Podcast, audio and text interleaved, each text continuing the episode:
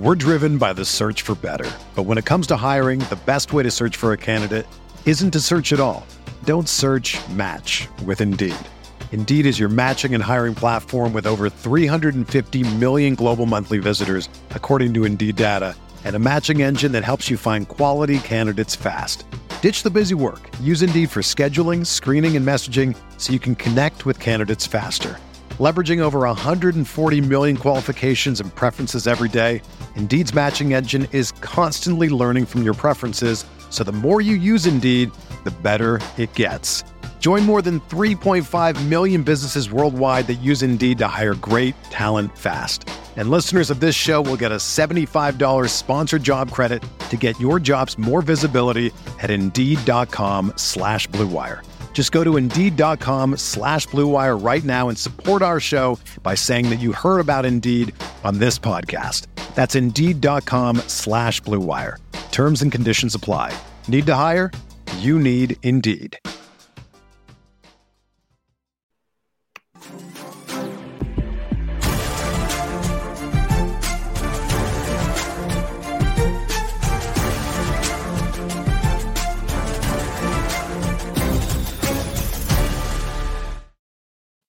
Everybody, welcome to RotoWire's Fantasy Football Podcast, brought to you by the good folks at WynnBET.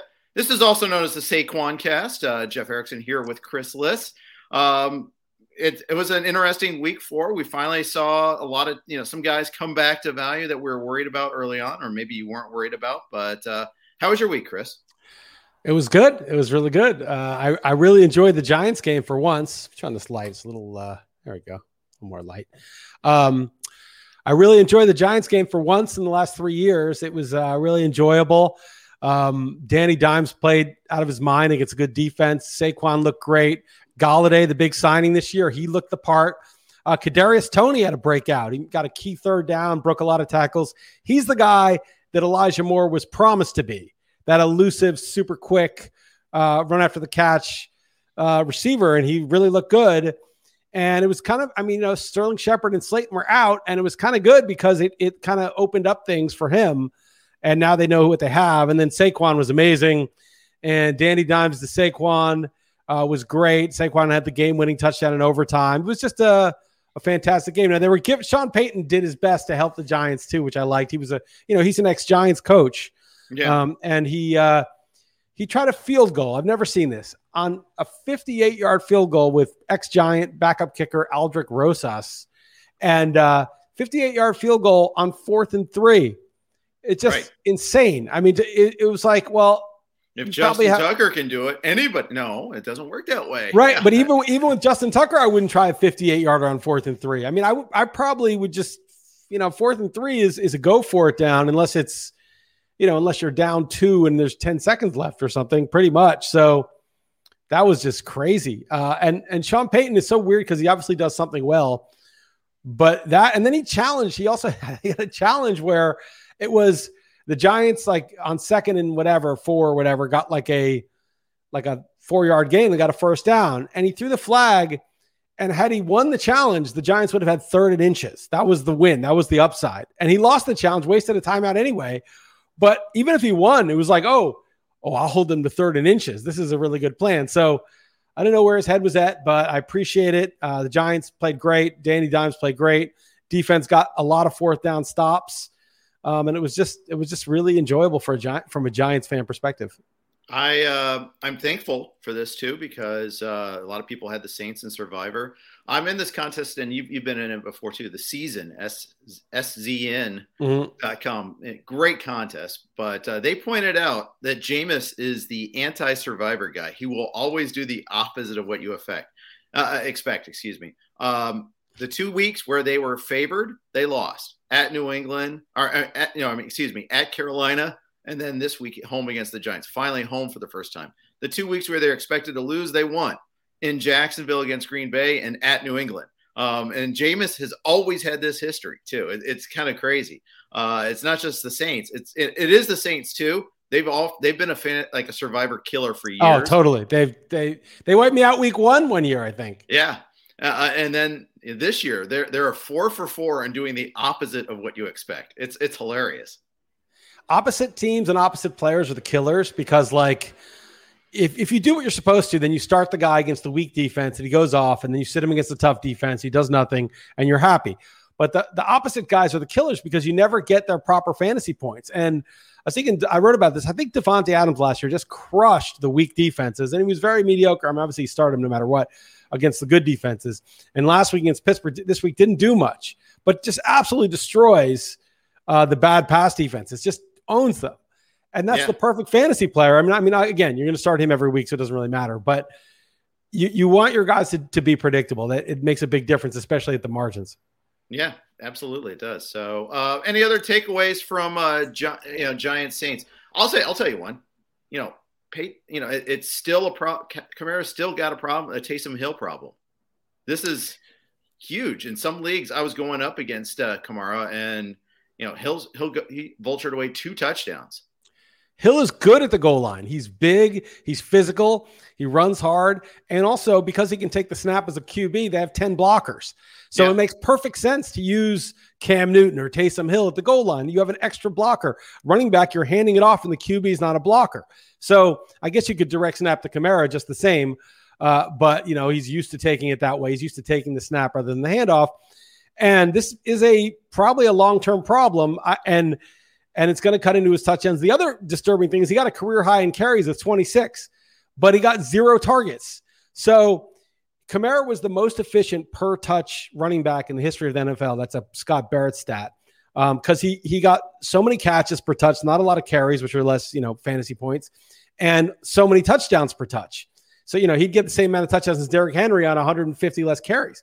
But the problem is now he's getting carries, no catches, and no goal line. So basically, he's the opposite. This is exactly what you did not want. You don't care that he got 26 carries, it does you no right. good. So you got you 12 points. You know, he ran great. Offensive line is good. Now, I'm sure that'll change a little bit, but, um, you know, when Kamara has fewer catches than I think Derrick Henry, or it's pretty close this year, um, that's a big problem. Yeah, it is. Um, is this is this something that's repeatable? I, I kind of I kind of worry. I I I, kind of think it's kind of like Ekeler not getting any mm-hmm. catches in week one. It's just kind of like, ah, it just didn't happen this week. Um, maybe, but look at his catches the whole year. He's not getting you know six, seven catches a game. It's it's not just this week. I mean, this week was the most glaring um, example. But I'm looking at his game log. He had four, six, and four on targets. Yeah, yeah, three, four, three, zero. So you know, Derrick Henry, I know he had six catches one week and three. I know he had two last week. Derrick Henry has more catches than Kamara on the year. Yeah, I mean, all this time we were thinking, okay, Jameis would be better for Kamara than Taysom Hill, and it probably is still. But but no, is, not maybe it was really a Drew Brees issue. Maybe it's just Brees was so good at leading him and all that. And, and checking down. He's going to check down every time because he doesn't yeah. have legs. It's the QB right. now. Jameis doesn't really have legs, but he can move a little bit. Um, and it's just his style of play. Jameis throws down the field. He's got a bigger arm. Um, and although he's been dinking and dunking mostly to receivers, but he just doesn't check down that much. And, um, you know, the, the, Hill problem we thought was like, oh, well, it's going to screw uh, Kamara on the goal. But they're bringing him anyway on the goal line. So it doesn't really matter who the QB is. Right. Um, and Kamara, I mean, I think, you know, you don't want to panic. He will get more catches, but I would, he's not any longer. I mean, I would take Saquon straight up ahead of Kamara right now. Yeah. Um, and well, let's talk Saquon. Obviously, his best game so far. He looked good. Uh, yeah, where are you putting him among running backs now? Um, maybe one with McCaffrey hurt. One, huh? Interesting. Over Derrick I mean, Henry. I mean, it's close. It's close. I mean, Henry had two, only two catches this week. That team is okay. It's not necessarily even better than the Giants right now. Um, yeah, I mean, yeah, I think so. I think I put him over Henry. I mean, he's he's healthy now. He gets more catches. I mean, if Henry keeps getting a lot of catches, then it's a closer call. Um, he only had two this week, so I'm not really sure. But I think I've got uh, I think I got to put Barkley one. Yeah, I think I would take him ahead Henry of Henry. Above him. I'm taking Henry above him still. Um, I'm, I'm take. I don't. I, I haven't I, I am gonna rewatch this game. I want to see exactly. I mean, I'm you know, I'm number scouting right now. I'm not really. I haven't seen the replay of this game yet. Uh, 13 for 52. I mean, that's okay. That's against the uh, Saints. That was against the Saints. That's like one of the best run defenses in yeah. the league. Well, Henry was against the. Oh wait, the Jets. Never mind. Uh, yeah. well, he had thirty. He had thirty-three carries, and, and, that is what's great about Henry. But Henry took some nasty shots. I don't know if you watched the overtime and the. Yeah, he was getting yeah, drilled. I, I'm curious about his injury report status. I know he's a beast, but like he took some big shots, and yeah, if there's long-term ramifications too, and, I mean, and they have no other weapons. I mean, they were down Brown and Julio, and that that made a big deal. You could tell it made a really big deal in the passing game. Uh, but you know, Tennessee also had their chances early against the Jets. The Jets were jetsing it up in the first half offensively. That Tennessee defense actually looked good for a half a second. Once they once that stopped and Zach Wilson stopped giving it away, Tennessee was kind of toothless. I mean, they they had a pretty impressive drive to tie the game late, uh, but this was and then they were cowardly in overtime. They played for that tie. Yeah, well, no, they well they, on the last they had to kick the field goal because it was like there was like 20 seconds left. No, but all the stuff before that, the play calling was so slow. There was no urgency. They were trying. They they were content to try to kick to try kick. to tie. Well, I, I, you might be too in that division, right? I mean, the Colts were 0 and three, and yeah. you get a tie. You're what? Were you two and one? And you two one and one? I mean, the tie yeah. might be a win in that division, so it's not wrong. But um, and they beat the Colts head to head. Uh, but so time may be all you really need and, and not risk the loss. Um, I thought Tannehill fought like a, a, maniac. He got sacked seven times. He had no receivers, yeah. and they were right there at the end. I mean, the Jets' defense isn't great, but they were getting pressure. Um, it was uh, it was cool. They they knocked out some people in Survivor. The Saints, the Giants, and Jets both won, helped people in Survivor, and I really feel good about the Bills. I mean, it sucked because I wanted to, I was joking, but I said I was wanted some drama. I wanted to you know, be on the edge of death, tortured to the edge of death, like I was uh, with the Ravens. And this is like, you know, obviously the easiest, one of the easiest games you could have, 40 to nothing. But it also shows like, don't force, don't force the thing if the pot odds aren't there. If you're not getting paid for switching teams, don't switch teams. And the Bengals could have lost easily. They were on the ropes. Yes, I mean, the Jaguars punted it in the in the uh, fourth quarter. If they go for it and make it, maybe it's they them who are kicking the uh, game-winning field goal. So, um, yeah, it was just a it's just a vindication. It was like you know, take risks where risks are warranted, but don't take risks where the risk is not uh, where you're not being compensated for it. Yeah, uh, I hear you. I hear you, but uh, this is the bank having the Bengals this week was like having uh, you know you're squeak by with the Ravens last week. There, Bengals didn't have a lead until the very last play of the game, uh, but hey, I'll take it. As a Bengals fan, I'm, I'm still pumped because they won without their best. That's the way I look at it there. They they clearly were not up for the game despite like a crazy wild crowd. Um, they it was almost like missing that field goal in the very first drive, kind of took the wind out of their uh, balloon a little bit. Jacksonville just drove down. They were missing their top cover corner, their top safety. Uh, they get they're going to get Tee Higgins back next week. Uh, so, the, you know, sometimes you need to win without your best. They host the Packers uh, which you know I, I'm, I'm it's going to be a massive crowd, probably a lot of Packers fans, but it will be a sellout. They had like sixty three thousand on Thursday night for the Jaguars, so they're excited there for this team, and you know it's a fun team. Burrow is fun to watch. Uh, the defense has some fun players. They do generate a pass rush, so I, I, I think it could be. Uh, it, it, I'm going to have this false October opti- optimism, but let me have it. I don't usually even get that yeah, I mean they're they're not terrible, and it's something to root for. You got some young guys, you know, Burrow and yeah. Chase and Higgins. I mean, why wouldn't you be excited about it? I mean, you should exactly. be. Exactly. Um, so enjoy it. You know, they're you'll you'll get yeah. They're not going anywhere, I don't think. But you don't know. What if Burrow is like the one? Burrow has yeah. the attitude. Who was was Andre was talking about it on our show. He has the attitude, you know. He had, I mean, yes, so does Baker does. Mayfield, even though Baker Mayfield, I think, isn't very good. But like, you know, swagger, it, yeah. It, it's it's not it's necessary it's not sufficient right? So right. but if you don't have it you know it's like you i think you're kind of limited. You have to be able to take the ball in that drive with pass rush with bad things happening around you and just feel like have the confidence that you're going to get it done. You know I, have heard it described the qb is like the guy with the spear who has to kill the bear. And you know and it's like he might not be the strongest guy but it's the guy who can sit there and like you know, watch it come up to him and be patient and, and do it. You know, it's it just takes a lot of nerve to be a, a, an NFL quarterback, and you either have it or you don't.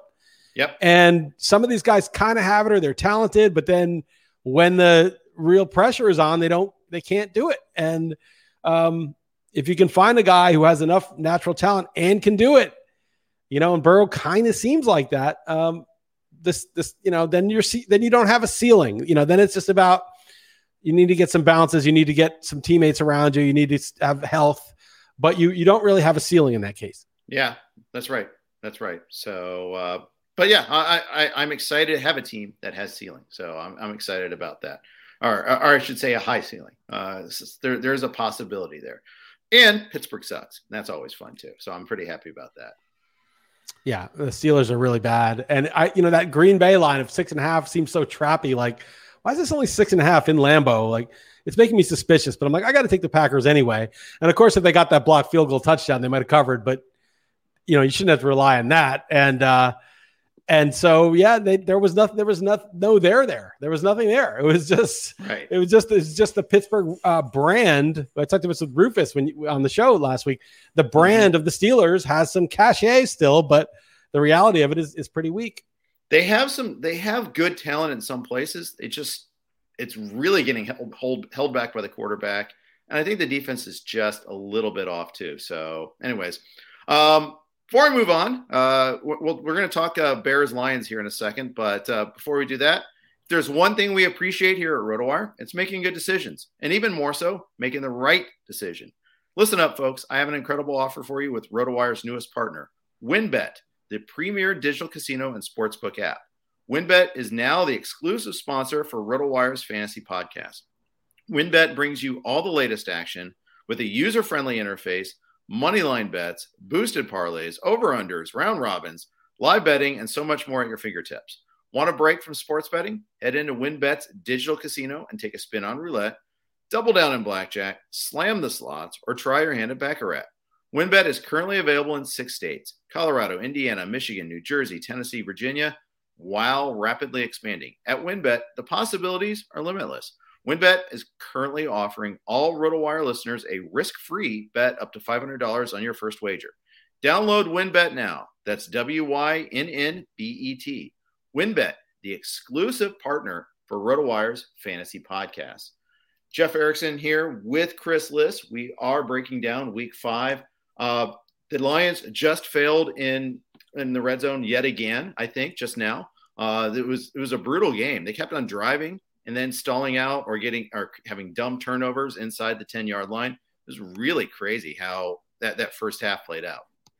Yeah, I had the Bears as my best bet, so I'll take it. Uh, I, they had to stop a lot of fourth down. Uh, they had to, a lot of fourth down conversions that didn't happen, and I'll take it. But uh, it was weird. The Lions are just, yeah, they're just one of those teams that, that does that kind of thing. I don't know. I, I mean, there's not. What else can you say? I mean, they just had a lot of chances. Yeah. Um, in this game, David Montgomery got hurt. They're going to have a you know an MRI today. They don't think it's a torn ACL. They think it's a hyperextended knee. That's it still sucks. It still probably puts him out for a couple of weeks. So I got to imagine Damien Williams is going to be a pretty big uh, pickup option this week, especially with the way the Bears offense is running. Yeah, you know, uh, we thought last year that uh, Dave Montgomery had uh, been like wishboned and his groin was split when he fell in yeah. like in a horrible right. way and got carted off. And then he played week one and then was like the best back in the second half last year. So um, that dude is kind of unkillable, but we'll see. Uh, hopefully it's just a minor thing. But um, yeah, Damien Williams is probably going to be the uh, probably the pickup this week. Does Justin Fields kill Allen Robinson's value? Only had three targets yesterday, six the week before, four the week before that. It hurts. It doesn't help. Um, you know, but Darnell Mooney had a big game, so I think that could just as easily be Robinson. So I don't I don't know if it kills it. And you know, it's just he's really only played you know game and a half, so he's going to have to get his you know no, two and like, a half games, two and a half. No, he, did he start last week? He started oh, last two, week against uh, Cleveland. Uh, it's just it was hard to remember because he had like one yard. Six, passing. He had six completions. Yeah. Yeah. Uh, so yeah, so he I mean he should get better, and I think things like the progressions, like knowing who's where, and like you know you're reading things like it's the plays developing and you're figuring out like where to get the ball, uh, timing. I think that stuff's going to get a lot better probably. So no, I, I, don't think kills his value, but I thought Robinson was just a can't fail player. I was like he could get hurt like anyone else, but if he's yeah. healthy, he's going to catch 95 passes. He cannot fail.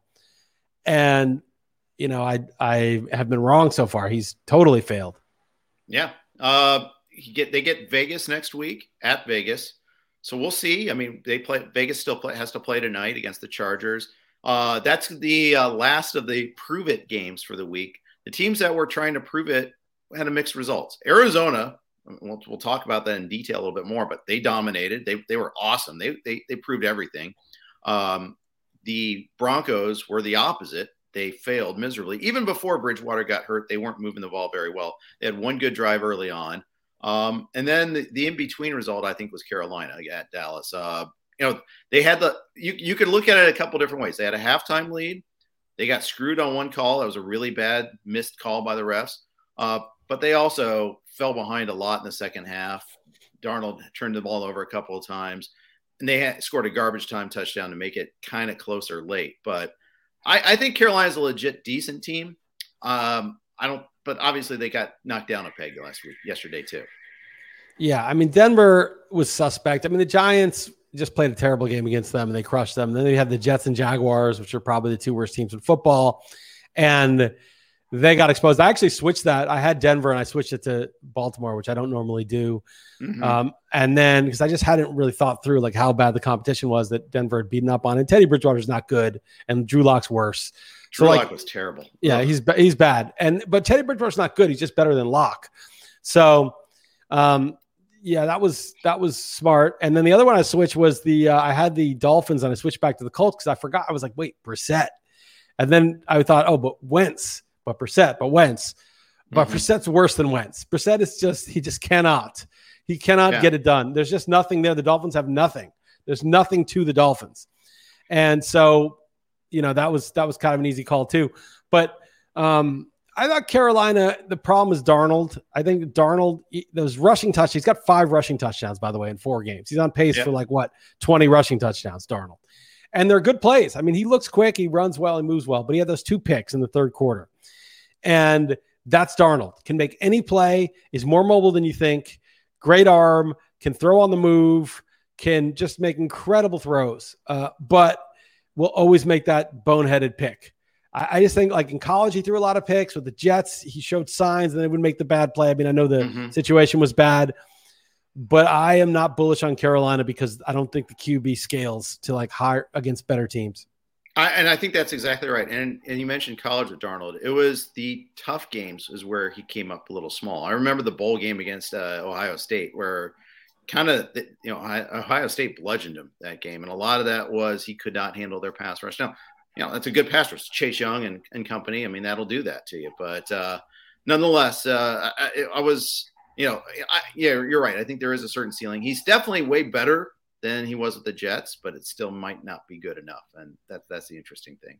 Uh, but uh, okay, uh, looking at the rest of that game, uh, any other takeaways from Dallas, Carolina? Um, Dallas's defense is good, and that's going to hurt Dak and the receiver. So Zeke had a big game. Pollard was good, but you see, you see, CeeDee Lamb did almost nothing. Cooper had a hamstring, but he scored a touchdown. They sp- spread it around. Dalton Schultz seems like the guy, but Dak had like 200 yards or less.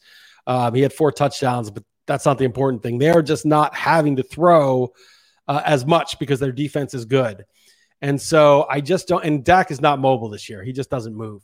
So I think I don't think Dak is top 10 fantasy quarterback right now. So that's my takeaway with Dallas. Yeah, it's around 10 for me. Uh, we'll see, but yeah, it, it's it's not the same as before. You're absolutely right. He's he does not move around nearly as well, and that's obviously should be expected to a little bit there. Uh, but yeah, that, that that's that's interesting takeaway. Yeah, you compare him versus Jalen Hurts. Dak is a much better player, but Hurts is you know the garbage time machine right now. Uh, and he, you know, he gets you that rushing floor. And, you know, even when Philly's getting beat pretty comfortably in the second half, he's still producing. Although I will say the overturned touchdown in that Philly Kansas City game was a huge play in that game. Yeah, it was horrible because they were going to cover, and I, I really needed them to cover. But, um, but he also did something horrible on fourth down. He threw the ball oh, away. That fourth and, and twenty. Oh my! I mean, dude, dude, just toss it. Uh, honestly, throw a punt.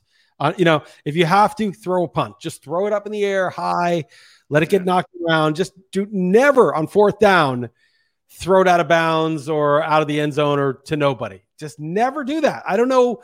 To me, that's that is a mark against the quarterback. I you never see a poised quarterback do that because they know the situation. They're not just going to forget. I'll, I'll give them a mulligan one time, but usually when you throw the ball away on fourth down, um, it's just it's such a bad sign of, of your sort of situational awareness. Yeah, especially when you're down two scores, three, uh, two. I think it was was it twelve? Was it twelve or seventeen at that? You know, uh, I it was it was one of the two. But either way, I mean, you just it's fourth down. Fourth quarter, yeah. I mean, the, I mean, if you throw the ball down the field and far, it's a punt if they intercept it. I mean, it's just yeah. there's no there's no justification for it. So right. I know. It was it was annoying, but I had Hurts in a, in one place and he, he did well.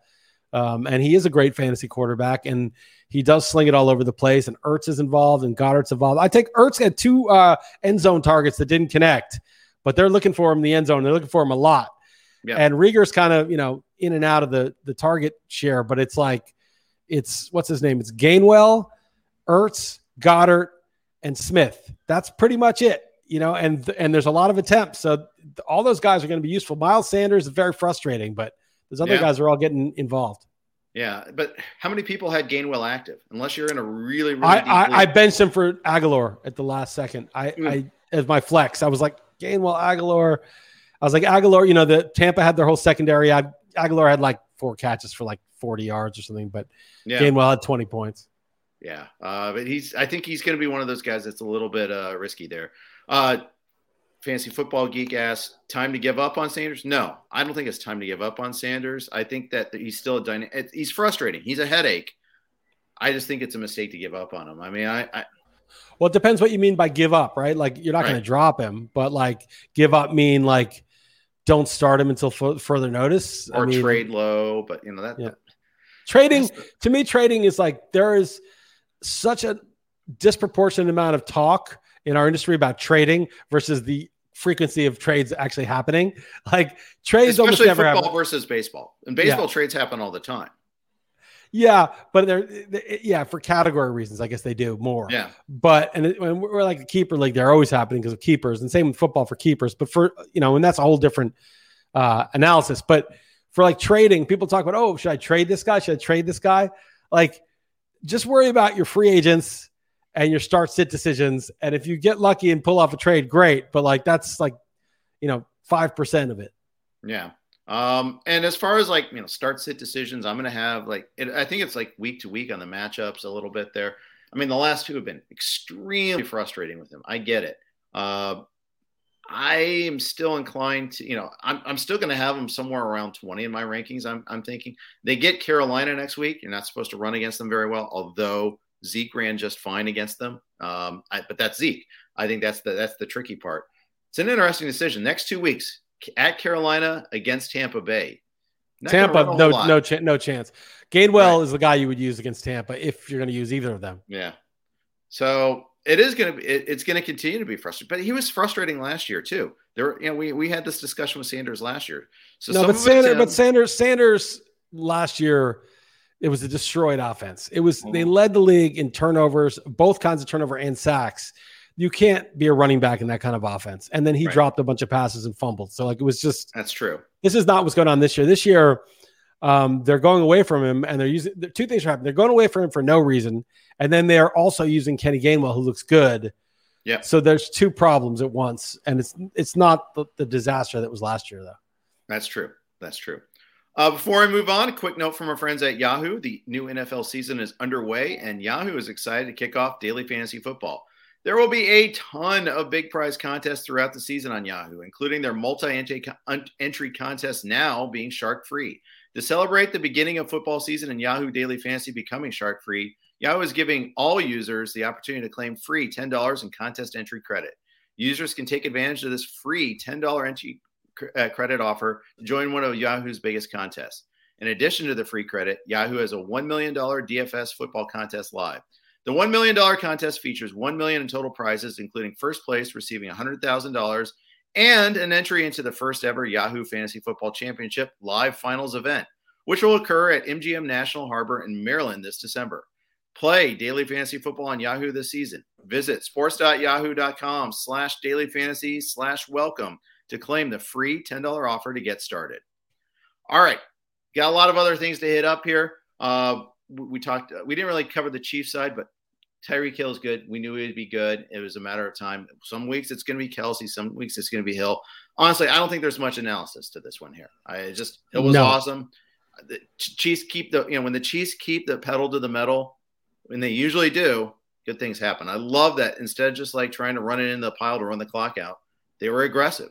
It, it, it's it's the most effective way to win. Just keep scoring. Yeah, and Hill, you know that any, you know, he could have a couple quiet games, but you know he's going to have an outburst like this any second.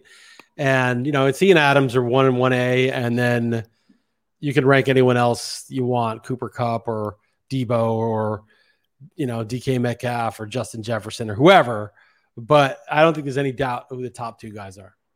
Yeah, yeah, I hear you on that one. Um, football team and the Falcons. That was like two different games for a little bit. You know, early on, the football team couldn't get out of their own way. Uh, but again, shockingly enough, the Falcons blew a lead. Uh, and T- Taylor Heinicke had a massive game.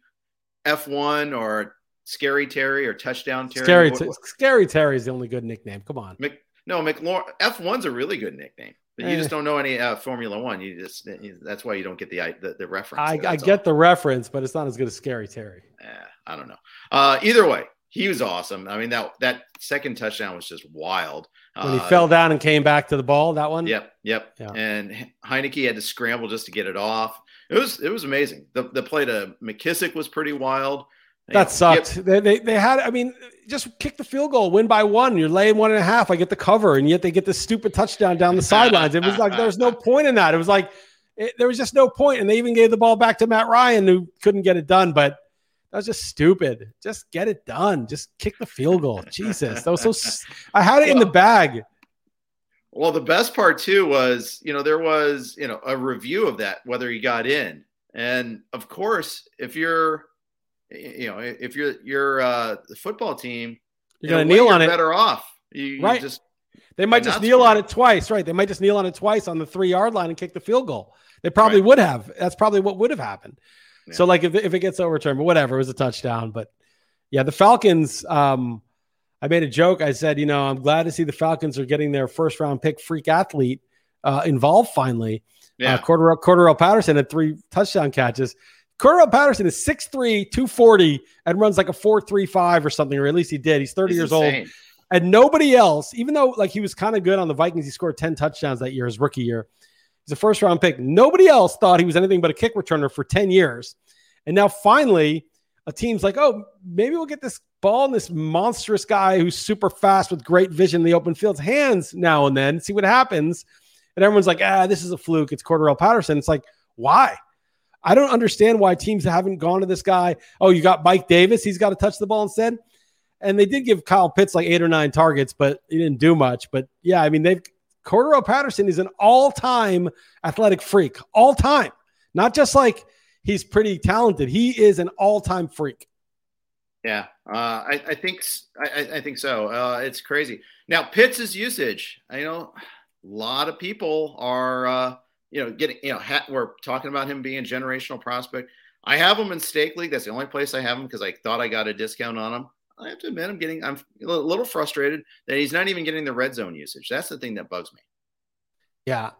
I don't know. I don't know what they're doing. Um, I doubt like other teams are completely taking away Pitts. I mean, Ridley's on the team.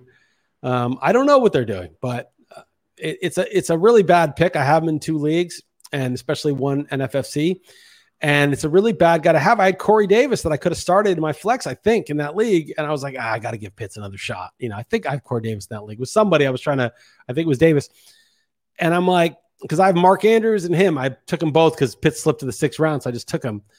And now I feel like I can't bench him because he's going to get three touchdowns the day I bench him. So these theoretical upside players are kind of a poison because, you know, if it were just like some random guy who I had there who I drafted, if it were just like, I don't know, Juju, who I don't like and I didn't draft, I would just bench Juju. I wouldn't be worried about benching Juju.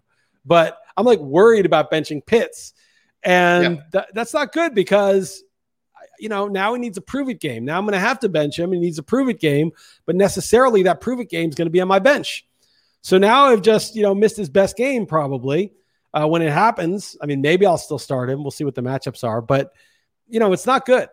Yeah, I'm not going to bench him because it's going to be harder to find anybody that's better, especially like in. State. No, I've got a tight end. I've got Andrew, so I have uh, him in my flex, so it's easy to find. Ah, okay, yeah. yeah, yeah, yeah. Okay, yeah, that's right. You are the you you are the double tight end guy. Usually one of them's Gronk, but uh, yeah, boy, did the Bucs miss Gronk badly? they what? really missed him. Oh man, it was just you could see they were they were totally covered. A lot of the guys on the outside, and Brady, his arm's not what it was, so it's like that easy throw over the middle. He needs that, and Brate is just not up to the task they really needed Gronk in that game. Really, I mean, he's an important player for them.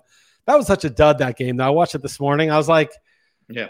I, it was just a bad game. It was just not very good. I, Mac Jones played well, but it was you know the Patriots had a very conservative game plan, which worked because they could have won the game. But it was just um, it was just very you know Brady to win yet not cover. It was like if Brady smashed, it would be amazing, or if Belichick beat Brady, it would be amazing. But for right. the Bucs to barely win, that's like the least satisfying outcome of all. Uh, agreed, and it it was really uh, and the rain had a lot to do with it. I think that was that was part of it, and no Gronk. I mean, those were the two big things. Uh, yeah, it, you know, OJ Howard's just never going to become a thing, at least in Tampa. Uh, I, I if he couldn't do it this week, Although the Pats, I think, are pretty good against tight ends. I think their oppo- uh, opponent ranking what's, against tight ends is really high. But what's more likely, OJ finds the real killers, or OJ Howard has a good career? he and Rojo together. Rojo scored though, of course. Yeah, Rojo scored right after everybody gave up on it. I'm still out of the Rojo business. I don't think he's that good, but uh, he's all right. He's a good he's a good banger between the tackles. But there's only so much utility for a guy like that, especially if he's a head case, which is what they're saying. Um, the thing about OJ Howard, which I didn't realize because I'm not a college guy, he didn't do much in college. He didn't have like a huge college career, which is kind of crazy because he was just such an athletic freak. He got drafted so early, but I don't think he had yeah. a huge college. I want to look this up again because I remember looking at it and being like, wait, that's all he did? And he was drafted that high? I just assumed he crushed it in college. It's just because he has signature plays. He he was, you know, where he was such a freak. Um, and it's, of course, it was Bama where they have have so many different uh, options there. But yeah, the most yards he ever had was 602 in his, in his junior year. Uh, wasn't even a huge red zone target. So yeah, I mean, yeah, he had, he had seven touchdowns in his whole college. I mean, four years. Yeah. And maybe you know, maybe all of us carping thinking, okay, OJ Howard was a generational talent. I mean, we're the ones that are wrong. I think it was one of those where the, you know, the size speed combo and all right. that, you know, yeah. it is enticing. You would see him make a signature play. Like, why don't they do that more often? Well, maybe it's just the routes he runs generally aren't that good. You know, that that's possible. Um, maybe he's not that good of a blocker, so he doesn't get on the field as much. You know, these are these are things. We it's just saying, weird when, it, oh, when Bruce a guy Arians, what's he doing? Yeah, you know, why isn't he playing him more? Right, right, yeah, yeah. yeah the dude who sits here in the chair versus guy who sees him every day. Yeah, yeah, yeah, yeah. Although I Bruce Arians, I think that guy's out to lunch anyway. But but yeah, it is really funny how nobody and, and, I'm guilty of saying Bruce Arians, he's got OJ Howard. You know, why do they draft him? You know, if they're not going to use him. But if the guy's not good, he's not good. And it is hilarious how we don't go back in time and say, oh, that take I made was totally wrong. I had no idea what the right, hell I was talking about. Right. I remember Bill Simmons when uh, the Texans took um, yeah, yeah. Mario Williams over Reggie Bush, right? Yep. The there needs to be some test. the Department yes, yes, of. Common Sense, and yeah. it's like, and it's like, no, Mario Williams had a more valuable career than Reggie Bush. He was a Pro Bowl or double digit sack guy uh, from a, like an edge rusher position. It's just so funny that like you know, but people, you know, we're still gonna have takes regardless. Oh yeah, yeah, and you know, the fact is, we do remember those takes, and we, you know, there are people that remember, you know, Mel Kiper Jr.'s whiffs. Also, uh, they're yeah. they're there. Um, you know, if, if I were more of a draftnik, I'd probably be tracking that a lot better. But uh, yeah, it, it happens. Uh, the game I got the most wrong this week was Arizona and, and the Rams. I thought the Rams were an elite tier team, and I still think they're they, they might still be. I think it's hard to maintain that high level every single week. But this was a big, huge division game in Arizona. I thought was a prove it game. I thought that they kind of had trouble putting teams away sometimes. They had no trouble with the Rams at all. None. I mean, th- this was they were clearly the better team all the way through this game. Yeah, I, it was surprised. I mean, I thought Arizona would cover, and I thought it was a good spot but especially with the Rams beating Tampa, which is such a big win, like in terms of who's the best team in the conference, that was sort of settled right. that. Um, so I thought it was a good spot for Arizona, especially with an easy game against Jacksonville last week. Uh, but I don't take a lot of meaning out of this. I I think if they played again um, in LA, Rams would be like three point favorites, mm-hmm. um, maybe two and a half. Uh, I'm not saying the Rams would definitely win because that's almost a 50 50 game, but I, I don't, I think Arizona's good. They're a good team for sure. Um, I think the Rams are a good team. I think the Rams are probably slightly better, but they're close. Um, I think that it's just unclear right now, like who the best teams are. And uh, I would still like if I were betting on who's going to win the Super Bowl, I would probably have the Rams ahead of Arizona, not by much, but by a little. Yeah. Um, you know, the drive that struck me is when they started on their own one yard line after the goal line stand and just marched it down the field. Uh, that that to me was like, oh, you know, and they were all runs. You know, Chase Edmonds had that huge run, but they were they were dominating the line of scrimmage against the Rams. I was like, hmm, did not expect to see that. Uh, and so you know, maybe it's just that just they were you know the Rams were like, oh, that was our last chance, and they was they were deflated possibly, but you know, Arizona dictated that entire game. I, I was I was really impressed. Uh, AJ Green, two weeks in a row, has done something. Um, yeah, as Alan is mentioning in the comments here, still has a little gas left in the tank. Um, it the thing is, I as a Bengals fan, I watched a lot of AJ Green last year, and he had nothing. He and maybe though it was a case there where the whole team malaise dragged him down, and now he's got a new lease on life. We've seen that happen before. It might be more just he, he's landing in a better spot than as opposed to uh, who's the example I'm always thinking Andre Johnson. It, it's you know, he's not Andre Johnson. He actually has still something left. He's not going to be a dominator, not on that team, but he's going to be uh, con, you know he's going to be productive and contribute. Yeah, it also could be that he really wasn't 100% healthy last year, and now he is, and it's mm-hmm. he's on his last leg. This is his last hurrah of like being pretty good. Um, I don't know. I, I I'm probably not bullish on him still, um, and or him staying healthy. So I just a blip. I do have Hopkins in a bunch of places, so I'd like them to be a little more target hoggy toward him and not spread it around so much. But it's working, yeah. so you can't really bitch about it too much. Right. Um, I like. Uh, I, I, like Kyler Murray the way he's so elusive, man. I, I mean, I, you know, Lamar Jackson's probably the better pure runner, and maybe Michael Vick was too. But like, it's just impossible it's to get a hold of Kyler Murray. That guy is so like shifty and skittish and quick. It's like he's just like he's just un uh just ungettable. And so yeah. I think that you know it's you know remember Vic made it to a, an NFC title game, and Vic's numbers as a passer were never that good, except with the Eagles that one year. And I kind of think like there's an underratedness to these running quarterbacks that just the defense just gets destroyed by it. Like it's just so hellish to deal with. And you always, when you're playing against one of these guys, it's like so frustrating to deal with them. So I don't know. Maybe Arizona has more ceiling than it seems um, with Kyler back there. Yeah, I think so. I think so. Um, got some news. Uh, just broke. Joe Mixon has a low ankle sprain. He is week to week. Adam Schefter is reporting. So uh, we saw that he missed the final drive on Thursday night. Kind of, we always forget about the Thursday night game when we're kind of reacting here a little bit. We, I know we talked Bengals earlier, but this just came out I mean, between Damien Williams and you know Samaje Perine, we're going to have some interesting pickups uh, this week. Yeah, it's uh, it's it's you know the the standard like backup running back that's not already rostered when, right. the, when the oh, when the guy gets hurt. Right, there's always that, and I pick right. up. I mean, I had Hubbard and I picked him up in one league. I didn't. Of course, Sam Darnold stole his goal line carries, but you know, and and you and Mixon, it's it's a low ankle sprain. It's definitely not going to be a long term thing. So, um, you know, probably it's a one week rental if you're picking up Perine. But you what sometimes that's whatever needs you to get through the week though too. Um, it, it's definitely the case. Well, Williams, you know, probably is rostered in a lot of places. Thinner leagues, he's going to be available. Uh, compare and contrast those two guys with AJ Dillon because we did have a question earlier in the in the pod uh, from uh, Joe, and he was mentioning uh, Trevor Lance available. Uh, you know, Alex Collins, AJ Dillon, and then he goes Andy Williams also. Uh, so you know, these are guys that you can go with, or you know, Dillon, who finally got a lot of workload uh, last week uh, or this week, I should say, against the Steelers. Who would you rather have? I mean, I would rather have Williams because Montgomery. Well, I mean, we're gonna know more, so it's like just we're kind of in the dark of like right, what of we're yeah, actually yeah. getting. But like it seems like Williams is a home run if he's, you know, if, if Montgomery's out for a long time.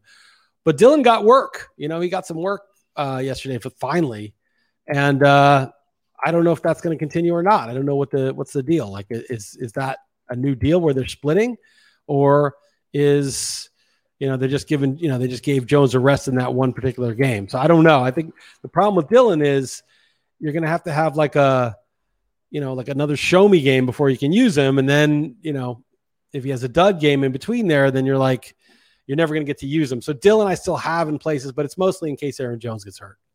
Yeah, uh, I think so. I think you might be right about there. Yeah, I go Williams first too. We'll find out more about Mixon. We'll find out more about uh, Montgomery, and that that might might dictate some things.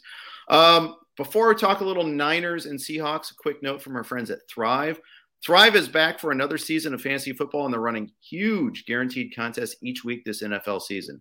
With Thrive Fantasy, you can eliminate the countless hours of research and focus on only the top tier athletes that have the biggest impact on the game.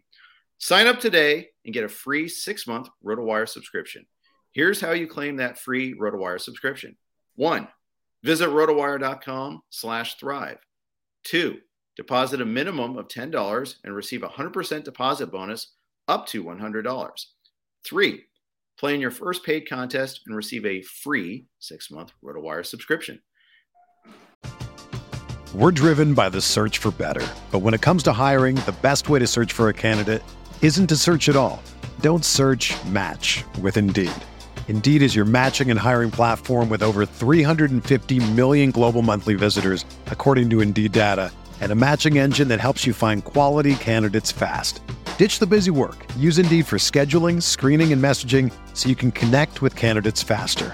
Leveraging over 140 million qualifications and preferences every day, Indeed's matching engine is constantly learning from your preferences, so the more you use Indeed, the better it gets. Join more than 3.5 million businesses worldwide that use Indeed to hire great talent fast. And listeners of this show will get a $75 sponsored job credit to get your jobs more visibility at Indeed.com slash BlueWire. Just go to Indeed.com slash BlueWire right now and support our show by saying that you heard about Indeed on this podcast. That's Indeed.com slash BlueWire. Terms and conditions apply. Need to hire? You need Indeed. With threats to our nation waiting around every corner, adaptability is more important than ever. When conditions change without notice, quick strategic thinking is crucial. And with obstacles consistently impending, determination is essential in overcoming them. It's this willingness, decisiveness, and resilience that sets Marines apart. With our fighting spirit, we don't just fight battles, we win them. Marines are the constant our nation counts on to fight the unknown. And through adaptable problem solving, we do just that. Learn more at marines.com.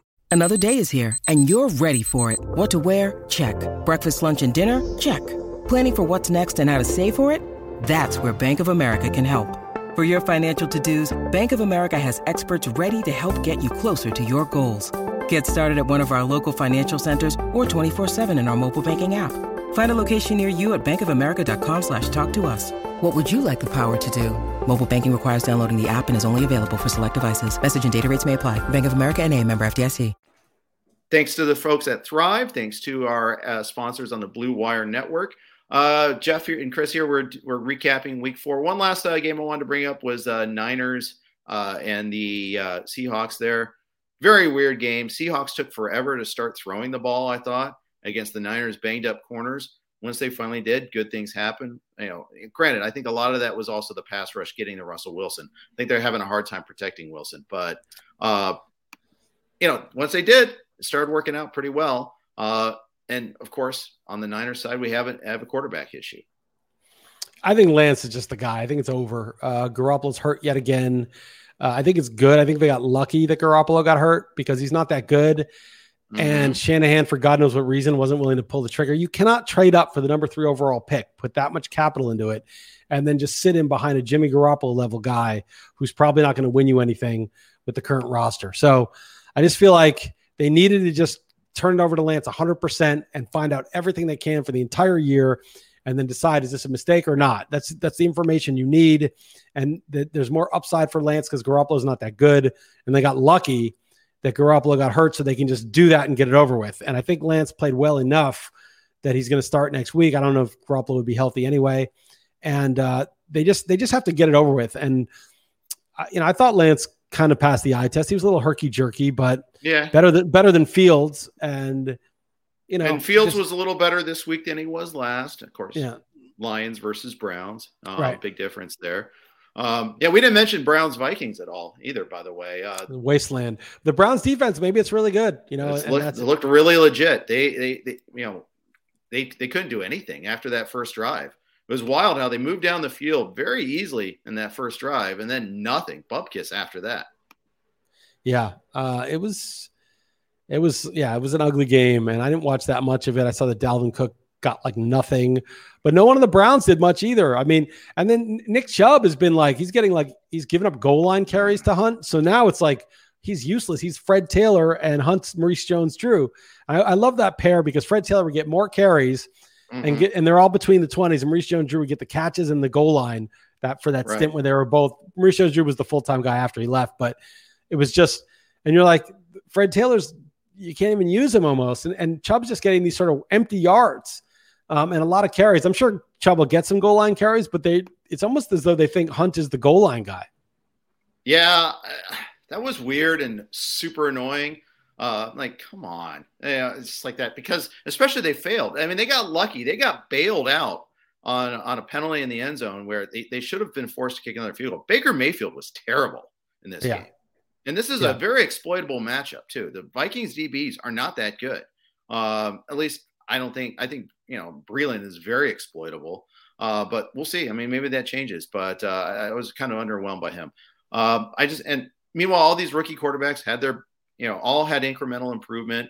Uh, Wilson was much better in the second half than first half. Lawrence was better. Uh, they lost DJ Chark, and Chark's done for the season. They just put him on IR, but uh, you know that that was brutal. Um, Fields was incrementally better. Uh, I, I think they're all kind of getting a little bit better, just not to the same sort of heights that we expected yet. No, I, I, think this was a, a real correction week. We talked about this all last week. Like, yeah. it's, you know, Rufus like, oh, yeah, they struggle early. And that's right. He's correct. But this was not normal. This was well below um, expectation for all these guys. And yeah. a couple of them are going to end up being flops, and a couple will probably end up being really good. And, you know, probably Lawrence is the most likely to be good, but you don't really know which, you know, it's hard to know in advance. Who would have thought, you know, Josh Rosen and Darnold were the flops and Lamar Jackson and Josh Allen were the stars. You know, I mean, nobody really knows. You know, um, Darnold may not be a flop long term either, but nobody really knows heading in. Um, but but like this this class, it was way too floppy. I mean, it could you know they could all just be flops by luck, but that was unlikely. And so right. the we're playing just terrible. And this whole week, every single one of them had their best game. Everyone, every quarterback, and they all played like you know. I watched Lawrence on Thursday night. I was like, this guy looks like the number one overall pick. He looks really good. Um, he ran well. He made good throws. Um, Wilson looked much better uh, this week against Tennessee. I know it was an easy matchup, but you know they all looked really credible. Even Mac Jones like looked like Chad Pennington. You know he looked like he was making good decisions, getting rid of the ball against a tough defense. So I thought they all looked pretty good. Yeah, you know, as you mentioned, that punt in the second half was just really bad too. I mean, the big problem was that defense, and you know that that's the, the thing that's a little bit tricky there. So I, I don't know, um, you know, because the defense got zero stops in the second half, zero. Bengals scored had four drives, they scored on all four of them. You just you, you can't give it back to them, and you know I, I didn't mind the goal line decision and at the end of the second quarter. If they went, if they score that touchdown, it's probably game over. Um, so. Oh man, that was that's the other survivor thing. You know, 900 out of like 3,000 people had the Bengals in my big pool, so that would have been seismic. I know that. Forgot about that first half, but you know that was the stuff yeah. on fourth down. Okay, you can't really bitch about that. Sometimes you don't make it on fourth and goal. Um, and it was so but, close but to punt, making it too, by the way. Yeah. Oh, was, but the punt, I mean, it was like who wants to win the game, us or them? Okay, let's right. punt it and let them win it. It was basically the decision. I mean, you know, you gotta, uh, especially when you're not going to compete. I mean, why not? You know, I once read a poker book where the guy says, if I'm really 50 50, I always call. If it's really 50 50, why not find out whether you had it or not? You know, mm-hmm. why not find out if the guy's bluffing? I mean, if you think he's probably not bluffing, don't waste money just to find out. But if it's right. really, if you really, and it's hard to be objective in a poker hand, a big poker, but like if you really think it's really about 50 50, always call.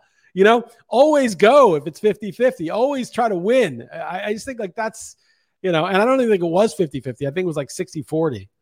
Yeah, I think so too. Um, and so, yeah, but I'm thankful, thankful for that. Really appreciate that fourth and four from midfield. Uh, just yeah, just Thank wasn't you. as bad as, Pey- as Peyton's 58 yard field goal on fourth and three. No. That was just so crazy. Like, what the hell are you doing? Like, that was that was one of the most insane things I've seen a coach do. There was a year. lot of fourth down failures. There was the you know the Hurts play we talked about. How about also uh, the Steelers fourth down plays running short of the sticks constantly? Yeah. Yeah. I mean, they two weeks in a row they've had hideous play calls on fourth down. Uh, the Niners ran the end around on fourth and two. That didn't work. Uh, and the Broncos punted like it was going out of style. Now I understood on a couple of those punts, it was like there was one where it was fourth and 19, but you're still you're down two scores, uh, and our and or it was like 20 to seven in the fourth quarter. What do you expect? What, how are you going to win by punting it away? I just don't. I, I I know how bad Drew Lock was, but the annou- the announcers are so bad too. They're always like, "Oh, there's five minutes left. They're down 14. I think they might have to go for it here. What do you think? Do you think they should?" It's like they they they act like this is a decision to make where yeah. it's like of course they're going to go for it and it's just so it's so weird they're like living in this like credulous world of like deference that doesn't even exist i don't know it's very it's it's always off-putting when like bad announcers are calling your game the things yeah. they say it's like they're they're talking to like a they're talking to you like you're a five-year-old or something like that yeah, I'm going to miss the Manning cast tonight because they were actually questioning things. Uh, it was great at the end of the uh, Dallas Philly game at the in this or in the end of the second quarter, or right before halftime. Is like, you know, I just talked to Mike McCarthy over the weekend, and I'm fear he's not going to take my calls anymore because I was criticizing his time management. You know, because he was like, "Why didn't you call timeout? Why wouldn't you want to get another score?" Right. Um, and then Dallas used a weird timeout at the end of the second quarter yesterday when they had no chance of scoring. You know, no chance of being getting the ball back. It's like do they do they teach you to do the opposite of the right thing in the you know time management school? But it's pretty uh, funny. But uh, you know, Manning struck a, a, chord because he's like, you know, he he he demonstrated that whole access versus analysis thing, and yeah. you know, a lot of we, we've been harping on this. We've been harping on this for ten years, right? And yeah. like these guys, they're nutless monkeys. And the thing is, Manning doesn't need access because he's got it forever because he is the NFL. The Manning yep. family, Peyton Manning, one of the greatest right, quarterbacks right, right, ever. He is the access. Like they need access to him, right? Like he doesn't need access to the coach. He can get access to anybody. He knows everybody. So he mm-hmm. can just be outspoken. You know, whereas like all these like announcers that are trying to move up in their profession and they're not, you know, that established, like if they're kind of, you know, uh, questioning of some of the coaches and the coaches don't like them, you know, they probably know somebody who knows somebody, and pretty soon it's like, ah, we just didn't re up with you. Uh, where we decided to part ways. We decided to go in a different direction, you know, and that's that, you know. So it's it's really, but it's a bad product because of that. Yeah, I mean, and it's how you critique. I mean, you can critique without calling him a nutless monkey. Uh, but, no, no, no, no. You have to call him a nutless monkey, uh, or, or, a real man, or whatever. Yeah, uh, real man or nutless monkey. There's nothing in between. Nothing, nothing at yeah. all. Oh, what a perfect ending point. All right, that's going to close up today's pod. I want to thank everybody for their comments in the forum. Really appreciate that, uh, and thanks for everyone for listening. Uh, WynnBET is our sponsor. They are exclusive sponsor all fantasy season. We appreciate them. If you're in one of those six states that can utilize WynnBET, W Y N N B E T, please do so. We got uh, Jake and Joe tomorrow with free agents. Thanks for listening to the RotoWire podcast. Everyone is talking about magnesium. It's all you hear about. But why? What do we know about magnesium? Well, magnesium is the number one mineral that 75% of Americans are deficient in. If you are a woman over 35, magnesium will help you rediscover balance, energy, and vitality. Magnesium supports more than 300 enzymatic reactions in your body, including those involved in hormonal balance. From functional medicine doctors to mental well being and female hormone experts, we all know that magnesium is the one mineral to improve all aspects of well being and health. But which one? Magnesium Breakthrough from Bioptimizers, the trusted choice recommended by leading experts with seven best absorbed forms of magnesium to ensure your body receives the support it needs for overall well being. Go to bioptimizers.com slash balance today and use code BALANCE10 for 10% off. Support your journey to wellness at B-I-O-P-T-I-M-I-Z-E-R-S dot com forward slash balance. Magnesium Breakthrough from Bioptimizers, your foundation to optimal health and vitality.